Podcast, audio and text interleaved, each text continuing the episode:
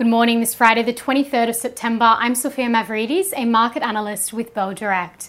Well, US equities closed in the red for the third straight day as mounting fears that the Federal Reserve's aggressive rate hikes will push the economy into a recession. The session put the major averages on pace to close the week with losses. The Dow Jones closed 0.35% lower, the S&P 500 down 0.8% and the Nasdaq down 1.4%.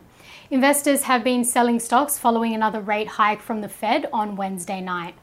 Bond yields surged again, the yields on the 10 year and 2 year Treasury notes notching fresh multi year highs, hitting their highest levels since February 2011 and October 2007, respectively.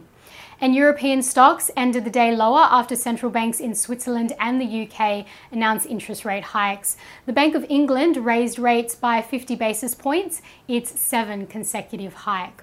Now, locally today, the Australian market is set to 4.26% at the open this morning.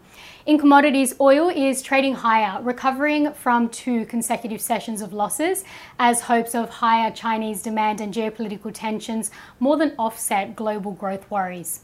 Gold is in the red, sliding back toward its lowest level in over two years, and iron ore has dropped to its lowest in nearly 10 months. Now, watch the share price movements today of Chalice Mining, CHN, which is set to release its earnings results today, and of Suncorp, SUN, which is set to hold its AGM today. And stocks going ex dividend today include Vita Life Sciences VLS and Vulcan Steel VSL.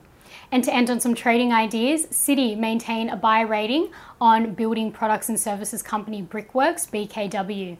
The company's financials beat market consensus, with underlying profit rising by 159% on last year.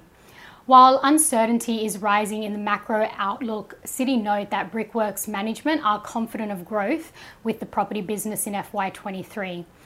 BKW's current share price is $21.69. If BKW meets Citi's price target of $26, it will return approximately 20%. And that's all for this morning. Now there won't be a weekly wrap today, so we'll see you on we'll see you again on Monday morning.